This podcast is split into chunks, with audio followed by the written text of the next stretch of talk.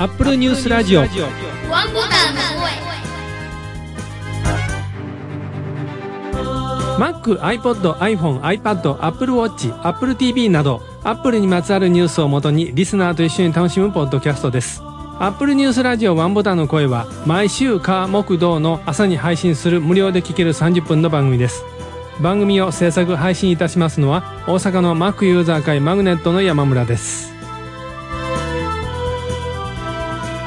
皆さんおはようございます。第2477回1月27日です。アップルファンがお届けしているポッドキャストです。私は進行を務める山村と言います。今週のオープニングテーマはオープニングテーマで今まで喋ったことがないものです。三浦さんです。おはようございます。おはようございます。今年も20日余り過ぎましたけども、今まで言ってなかったことがございます。テレビとウォシュレットと掃除機が壊れました。全部買い替えました。MacBook は難しそうです。ミラです。本当に。すみれさんですおはようございますおはようございます。すみいれです。先週のオープニングトークで机の上をきれいにするって言ったんですけれども、さあどうなったと思いますか？ご想像にお任せします。ちなみに私の目の前には未だに箱から出されていない Amazon のエコーショー5が鎮座しております。彼はいつ目覚めるんでしょうか？今日もよろしくお願いします。はるさんですおはようございますおはようございます。春です。実は片付けが苦手な方で、日本の事務所の私の机の上はいろんなものが山のように積まれています。ホーチミンの事務所はまだ綺麗な状態なんですが、今年いっぱいは維持できるように頑張りたいと思ってます。今日もよろしくお願いします。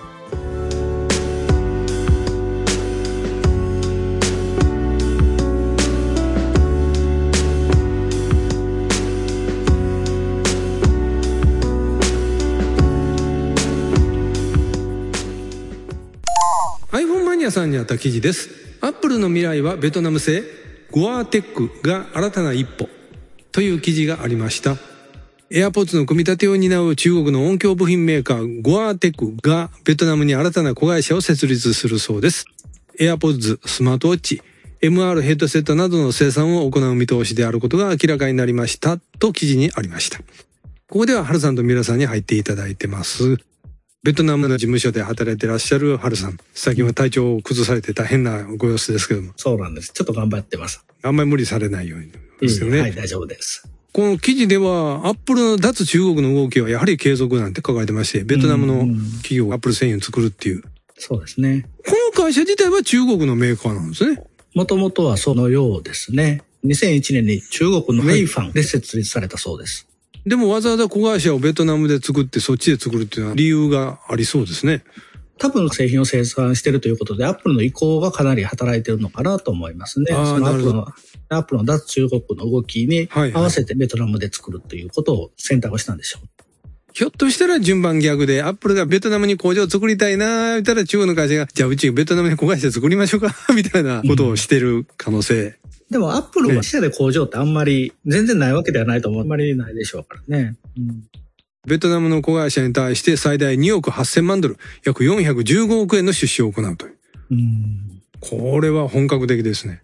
この会社だけでなくていろんな会社が今中国からベトナムに工場を移してるという動きはえ、そうなんですか？ですね、いろんなところがあるのです。やっぱりチャイナリスクを回避したいというところで、じゃあどこに出すかというと、場所的にも中国から陸続きでもありますし、比較的近いですし、で、ベトナムは今外資の誘致っていうのはすごい力入れてますから、はい。ベトナムとしてはすごいチャンスなんですよ。はい。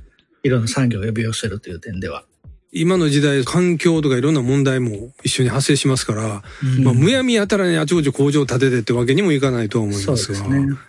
親会社が中国やったら結局中国依存になるん違うってこう素人ながら思うんですけど、大丈夫なんですかね？どうなんですか？ね？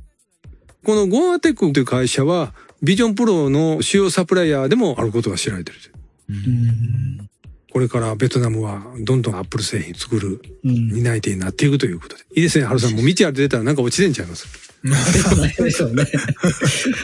はい。そうやってベトナムの経済がどんどん元気になると、私嬉しいので、そこはありがたいところです。で調べたらこの会社、日本にも拠点があるようですね。え、そうなんですか？はい。ゴアテックテクノロジージャパン株式会社、はい。千代田区外神田にあるようです。さっきからゴアテックって言ってるんで、聞いてる人がゴアテックって素材の 発音を思い出で、あそこじゃないんでね、あの字が違いますんで。発音はちょっとどういう、やっぱりカタカナでゴアテックって振ってるみたいですね。ややこしいね。ゴアテックって言った時、あっち思い出してしまいますよね。はいそうではい。すね。なんか、で、まあ、ハルさんから紹介いただきました YouTube のチャンネルで、バイタリファイアジアっていうの？バイタリファイアジアですね。というチャンネルで、裸眼 3D 動画をプロジェクターで投影という動画で、なんかプレイハブの工場みたいなところで、大きさで言うたらどれぐらいかな？電話ボックスぐらいの箱に、プロジェクターで90度挟んで投影した映像が、ちょうど新宿のビルの上にあの、猫の飛び出てくる、今、モニターが人気じゃないですか。あんな感じの表示ができるという、えーそうテストをね、やってます。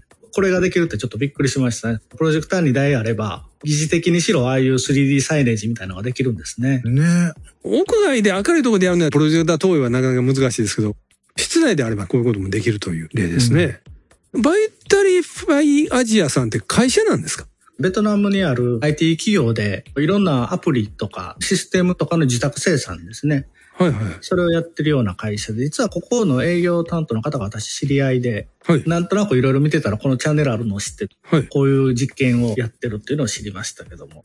まだ紹介いただいた動画の再生数が808回ですから。そんなに伸びてはないですね。もっとなんか、宣伝ですか、ね。ここのチャンネル一番多い再生数は、ベトナムでの鬼滅の刃の反応2万3000回。そちらでしたか。そうですねなるほど。会社から離れていろんなことをやってある みたいですね、動画の中ではね。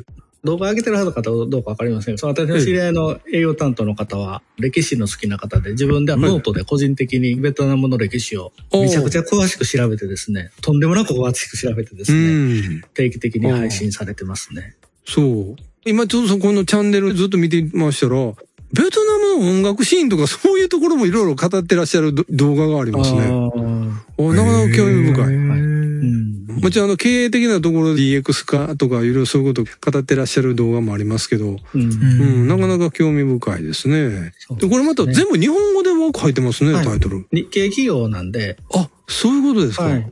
はい、日系ですね。だから私のその知り合いの方も日本人の方です。えー、ベトナムに弁護士はいるかとかそんな動画、いりますよ、ベトナムにも。ちょっと、そうですね。ここのコラボして何かやりましょうか。そうですね。路上ライブ、路上ライブ。ラジオライブ。ラジオライブ。いいですね。なかなかね、興味深いチャンネルを紹介いただきましてありがとうございました。はい番組のブログにもバイタリファイアジアさんね、チャンネルリンク貼っときますので。ありがとうございますまた皆さんね、見てください。まあそんなベトナムで活躍するハルさんと、ここでは三浦さんもいらっしゃるんで、プログラミングのことでちょっとまたさっき打ち合わせの時話してたんですが、アップルチャンネルさんの記事ではこちらをご紹介します。X コードの高速ダウンロードや管理が可能なオープンソースの X コードバージョン管理ツール、X コーズアップバージョン2.0ベータ1がリリース。MacOS や iOS などプラットフォームの高速ダウンロードに対応という記事でして、皆さん前もお伺いしたことあるんですけど、X コードって使ってない人からすると、あれはオプションで入れるものやという感覚ですよね。うんうん、そうですね。マック買ってきて。昔あれはいマック買ったら普通に最初入ってませんでしたっけ？途中から、はいデフォルトで入ってた？あ、私思ってないから。あ、ディスクがついてただけかな。あ、それ、え、ディスクあーウィキペディアによると、かつては MacOS X に付属する形で配布されていたああ、やっぱり、やっぱりというふ。うになりますね。そうそうそう。今 Mac 買うと X コードはあくまでオプションやから、まあ自分で App Store からインストールしてくださいですよ。で、なんかそのインストールがめっちゃ遅いんですって。そうですね。ダウンロードもまあまあ、巨大なものが落とされるのであまあまあねでっかいしね遅いですし、うんはい。なおかつそれをさらにインストールが始まったら、遅いこそ遅いこそ、あの、ええちょっと待って、変な日本語やで、今。そう遅いこそって。お遅い、遅い、遅い、遅い、遅い？遅い？遅いこ、遅いこと、遅いこ遅と。遅いこと。遅い、遅いこと、遅いことか。失礼しました。で、もう90%ぐらいって、あ、やっと終わるってなってからがまた遅いんですよ。え、これ本当に？いや、裏で展開やってるからちゃいます。そう。で、これ止まってるかなっていうぐらい遅いので、あるあるあうんる。うん。そこで止めちゃうとダメなんですよね。そこで我慢して終わらさないと、またあの変な感じでインストールが終わっちゃうので、後で修復大変みたいなことになるんですよね。もちろん X コードこれまで使ったりして慣れてる方向けのアプリだとは思うんですが、この X コードを高速ダウンロードしてくれて、インストールそのものを早くすることはできないでしょうけども、うん。どの環境にどれっていうのを指示選択しやすくしてくれるというもの。なんですね。開発現場によって、このバージョン指定で開発しましょうっていうのを決めてやられてるところがあると思うので、そういうところにはこういうアプリがあると管理しやすいと思いますし、ダウンロードのスピード自体も速いということは書かれてますよね。はいはい。そういう意味でもいいですね。バージョン2なんですね。もう X コードって15.2までいってるんですね。はい。もう、ぐいぐい上がりますね。ぐいぐい。ぐいぐい。前も入れたけど、もう削除してもらって、これで容量食いすぎとか思ってる。うんそうなんですよ。使ってなければ消した方がいいってな、うんなまあね話しかわかりませんが、はい。ごっつい。アホな質問し申し訳ないです。X コード入ってなくても Swift は動くの？は動かないですよ。あ、プレイグラウンドはダウンロードできますよ。個別のアプリになってるので。はいはい。でも、普通に Swift で開発しようと思ったら、それは X コードインストールしてないとダメ？うん。ダメです。正確に言うと、X コードでなくてもいいっちゃいいです。何かというと、オープンソースなので、Swift 自体は。はい。単体のシンプルな Swift 言語を簡単に使おうと思えば、swift.org っていうサイトに行って、はい。Swift だけの言語機能だけをダウンロードするっていうことはできるはずなんですけど、ええそれだとあんまり X コードで iOS アプリとか使う分には不便なので、はい。やっぱり iOS アプリとか Apple のアプリを作るんであれば X コードを落とす必要がありますね。うん。手軽にチキンラーメン作ろうかな思ったら、台所一式、厨房一式全部揃えなあかんって言われてるようなあそう気がする。、そう、そうです、そうです。そのとなる表現 がバッチリです。はい。そういう意味では、ちょっと触りたい方は、一番お手軽なのは、Swift Playground というアプリを入れるというのが一番よろしいかと。もうお昼我慢しますわ、とか言ってしまいます。これはもう一つすごい基本的な質問なんですけど、iOS アプリだけじゃなくて Mac 用のアプリも開発するには X コードがいるんですか？そうですね。そうなんで。そうですすね。iOS とは限らないということなんですね。そうですね。まるまる Apple 系の各種プラットフォーム系の開発やるんであれば、X コードを入れると。うん。で、もちろん Apple Watch の OS 向けにはもう作らないっていうことは決まってるんであれば、そこの部分はオプションで外して、はい少しだけ身軽にしてダウンロードしてインストールはできるんですけども、個人でやってる場合そういうのを気にせず入れちゃうので、どでかくなっちゃうんですよね。はいまず、ビジョン OS 向けがバーンと入ってるので、さらに、えどでかくなっております。ビジョン OS いらないよ。いらないってさ、言ってて夢もダメなんだけど。ほら、インストールしたら、起動ボリュームにインストールしますやん。ええそうですね。外ダメ。うーん、入れたことないけどな まあ、システムにガチでライブラリ書き込むから、やっぱり無理なんでしょうね。無理かどうか、まあ入れといた方が無難でしょうね。いろいろテス テストとかいろいろ起動ボリューム。狭なるから嫌な。いや、多分使わないと思うから消しちまえばいいんですまあまあ、いやもうほんまほんまそう。よ。うん、そう思います。はい。ほんまにやりたかったら安い Mac mini 中古で買ってきて入れたらええそうそうそう、そっみたいな感じ？ちだけにね。そうそう。それでいいと思います。もう一つすごいわからないのに質問なんです。例えば、なんかよく今 iOS にしろ、いろんなゲームで Unity のプラットフォーム使ってますよね。ええゲームエンジン。ええそれとこう X コードってどういう関係になるんですか？ユニティで作って、ユニティ上はプログラミング言語が違います。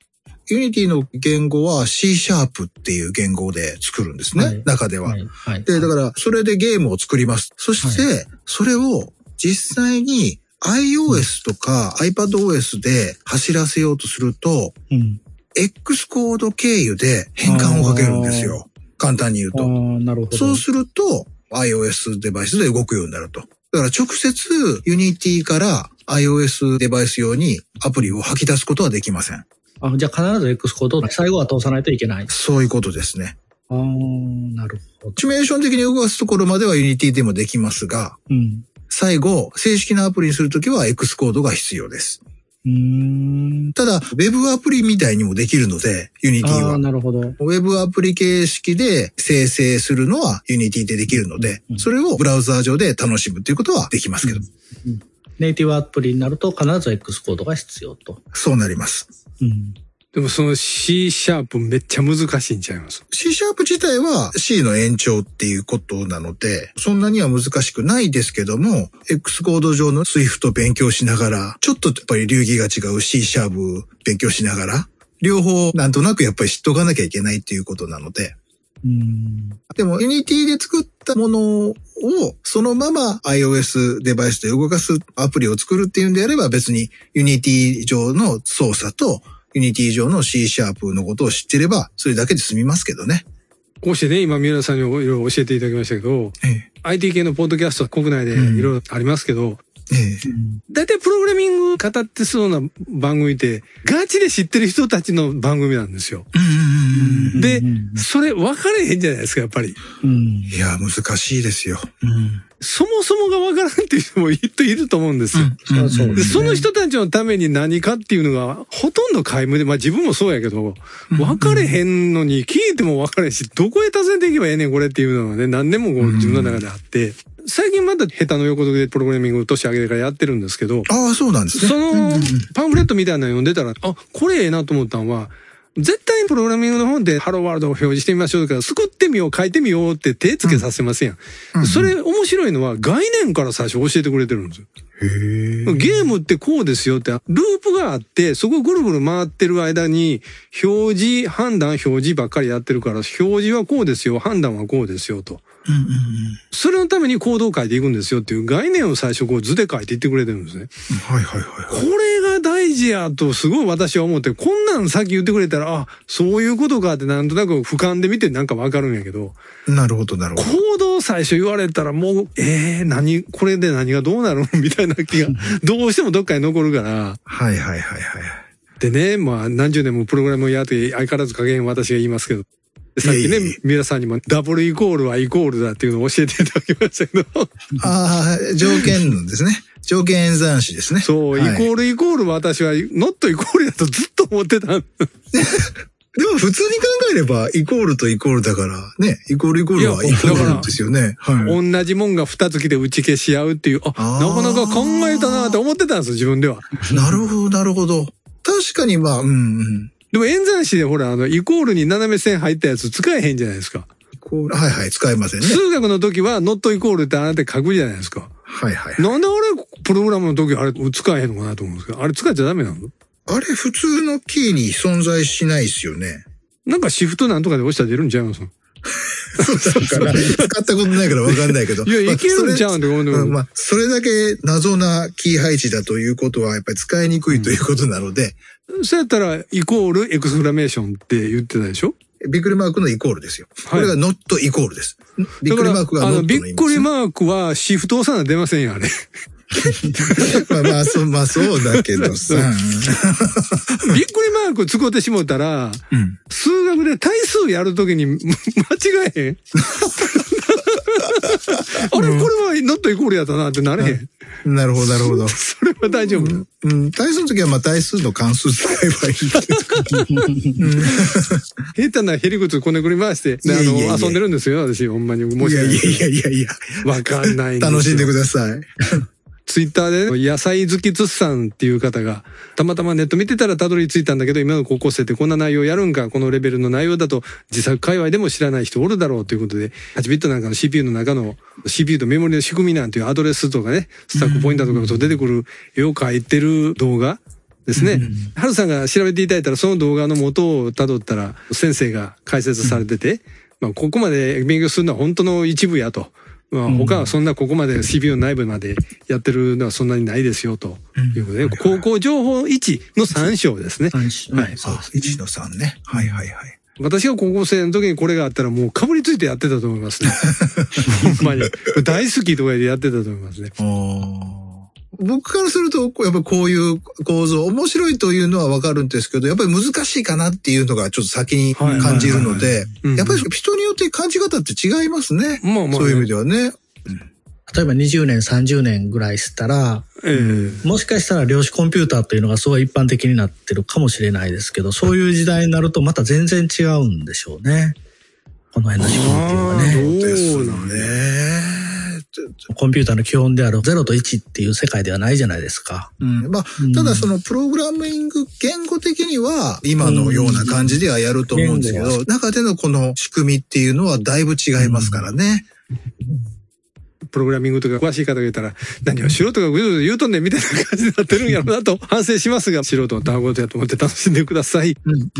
アキトントンさんという方がね、X ポストで、電車の広告にプログラミングコードがあるわと思って読もうとしたらやられたと書いてらっしゃって写真上げておられまして。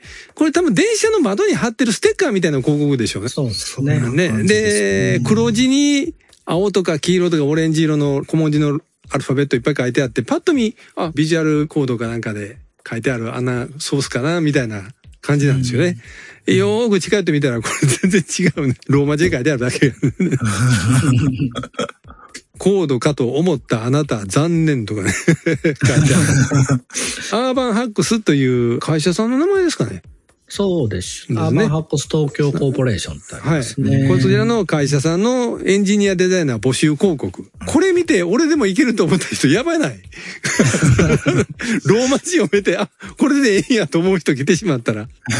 でも、それを気づくっていうことは、まあまあ、ちゃんとここ読まないといけないですよね。はい。パッと見で、は、プログラミング言語だ、わ、しんどいなと思ったら、じっくり読まないじゃないですか。はいはいはい。多分じっくり読んで初めて、なんだこれ、ローマ字の羅列じゃんって気づくってことは、やっぱりエンジニアとして、拒絶、反応もないし、はいはいはい。ちゃんと見る姿勢があるっていうことで、やっぱり適任だということで、この広告にマッチすると。でも現場入って、えーコードは、いや、まだやったことないですって言われたら、そこはどうかわかそこはあの面接で落とされると。よく X のポストで JavaScript とか、昨日本読んだだけのやのに、言語は何を、あ、JavaScript ですとか言って、面接来る人おるとか言うの、あれほんまなんですか？あ、いらっしゃるみたいですよ。なおかつ、そこから奮起して、はプログラミングすごくできて、バリバリ働いてる方もいらっしゃるい。らしいんで。えそんなん仕事の現場で間に合うんですか？いや、それがえ、意外にうまいことい、のらりくらりやってるうちに、ええ本当の技術も染み込んで、はい。やれる人もいるらしくて。まあまあ、そういう素養があったらできるうん。うん。感じですかね。そうですね。でそもそもこの広告に載ってるのも、あはいと文法的にはそこそこ正しいですよ。中に書いてるものはローマ字ですけど、はいはいはい。形はちゃんとしたまあまあ、言語の体系になってるので、要素はちゃんとくくって書いてるしね。そうそう、文法的にはそこそこいけてるものがはい。感じられますね。もう全部ローマ字で書いたらええことにしてへん、プログラミングって。もうそう思う時ありますわ、時々。うん昔、日本語ベーシックってありましたけどね。ありましたね。ああ。ピュータピュですね。ーターね。ハゲマボさんからは Apple Music クラシックを音がええエクスペリアで聴こうと思いサブスクリプション入ったら Android のクラシックサービスは日本対象外とかなんでやねんと 怒りの、えーポストされてますがなるほど。あそれはやっぱり、ねエクスペリア使ってる時点でって感いやいじですね。や本ボードが変わってくださいなるほ。ど。なるほど、あ、なるほど。なるほど。そうなるわけですか。あ結局この中で Apple Music クラシック入ってる方はあ、使いますか？っていうのを事前申請するボタンがあったんで、それをボタンは押しました。あ、はい。ほんまですか。はいはい。まあ聞こうと思えばいつでも聞けると。そうですね。はいはいはい。ね。いつからでした ?1 月24から24ですね。収録してる時点ではまだですね。まだなんですね。そうですね。はい。大声の曲でも聴こうと思います。はいなで なんで自分から種をまいてしまうか。あすいません。そうだ、そうだ。ストリートライブに向けてはいトレーニングするんですよね。そうそうそうやりましょう無理、無理、無理。すいません。ディープスターローリー JP さんからはトラックパッドの充電なんでこんなに時間がかかるんだろうといただいてますが、あそうなんですね。マジックトラックパッド私も使ってますが、かかるかな？まあかからないとは思いますけど、ひょっとしたらケーブル悪いんかもしれませんけどね。うんうん。トラックパッドは電気だんだんなくなってくると反応悪くなるんですよね。あの、Bluetooth 切れるんですよね。で、ああ、あーなるほど赤になってきたなってわかるんですけど。だから、事前にそろそろ充電よとは出ないんですか？あ、あまあそれも出ますけどね。あ、でも出ると。そんなんムシムシって言ってよ使うから、ね、頑張れ、もうちょっとや、もうちょっと頑張れとか言ってしまいます。はいはいはい。彦星さんからもういただいてまして、2471回オープニングトークでスミーレさんが宇宙行ったら本番ですかって言いたいという当時 TBS 社員の秋山さんがソ連のソユーズで宇宙に出た時、更新の第一声、これ本番ですかっていうあれですね。中継時はテレビにかじりついてたなといただいてました。えー、ソ連っていうと、このいつの話ですか？これな ?70 年代これもソ連が解放政策をやり出してからじゃなかったかな。え、もう、秋山さん81歳ですね、今ね。あおテレビ番組としては1990年はいはいはい。ですね。え、なんかこの間またどなたか宇宙行くの女の人、誰でしたっけ？ニュースになってましたよね。アメリカが主導する有人の月面探査アルテミアス計画で日本の宇宙飛行士が少なくとも2人参加する方向で調整。うんあ、そう。うん月にまた人を送る計画ですよね。そうですね。JAXA の無人のあ、うんそうですね。あの、月面着陸の探査機が行ったんですね。行ったんですね。月面着陸したと初めてですね。いやー、宇宙みんな行きますね。皆さんも宇宙行ってるんですよ、何回か。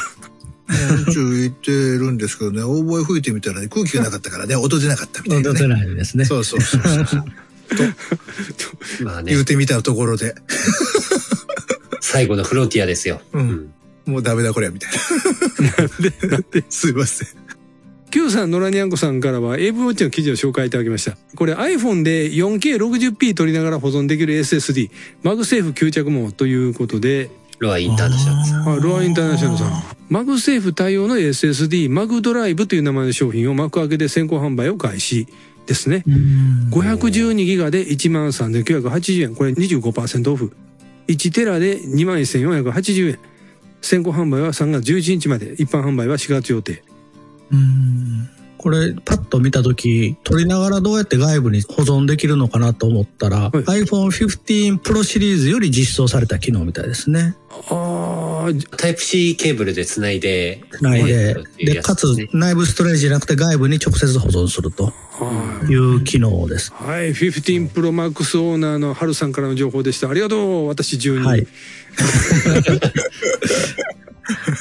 iPhone 15 Pro シリーズの一番少ない 128GB のモデル使ってると、えプロレゾで撮ろうとすると、そのストレージ外付けのやつ繋いでくれって確か出てくるんですよね。あそうだ。なので私はこういうのを買わないとプロレゾを撮影できない、そういう感じですね。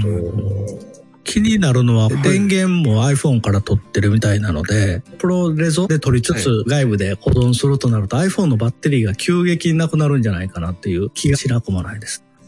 確かに。バッテリー切れたら別の iPhone 15 Pro が現れるみたいな、そういう運用をしていく 大富豪みたいな人がいると思うんですよね、きっと。YouTuber とかだったら。うんそこやったら 4K60 やったらもうそれに対してビデオカメラ買うた方がええような気がするけど。いや、まあ確かに iPhone でビデオ私も撮りますけど、ビデオの現場で撮るときって、言っても携帯電話やから置いて帰るわけにいかないじゃないですか。まあそうですね。でもなんか撮影の時って場見ってしもたら、あの、場を動かしたくない時ってあるんですよ。カメラ固定したら。その時にお昼やでって離れて、あれ、携帯あそこ置きっぱなしやなって思ってやっぱ嫌じゃないですか。カメラやったら別にまあ撮られてもまず個人情報とか関係ないけど、携帯が撮られるのはちょっとまずいしなっていう。まあそうそこはちょっとね、あの、違うかなっていうのを思ったりしますけどね。SSD 魅力なんて、まあ撮影以外のところで随分使えると思うんで、まあ欲しいとは思います。高速な転送に対応した C2C のケーブルがついてくるっていうのがありがたいですね、これは。また、リスナーさんでこれ買ったという方がいらっしゃったら情報をお待ちしてます。アップルニュースラジオワンボタンの声では皆様からのコメントをお待ちしております。1月のテーマは Mac と iPod、iPhone、iPad、Apple Watch などの涙が止まらない。悲しいニュースを iPhone で見てしまってからそのことが頭から離れず泣いてしまうとか、Mac スタジオを予約していたのに Mac Pro が届き、価格は高い上にスペックが低いので返品したくて涙するといったお話をお待ちしております。ここで Mac ユーザー会マグネットの定例会の予定をお伝えいたします。2024年1月のマグネットは1月31日水曜日夜8時から Zoom のオンラインミーティングで開催いたします。前回までは夜9時開始でしたが夜8時に変更しております。詳しくはマグネットのオフィシャルサイトでご確認ください。次回の配信は1月30日火曜日を予定しています。それでは次回の配信まで。オーバー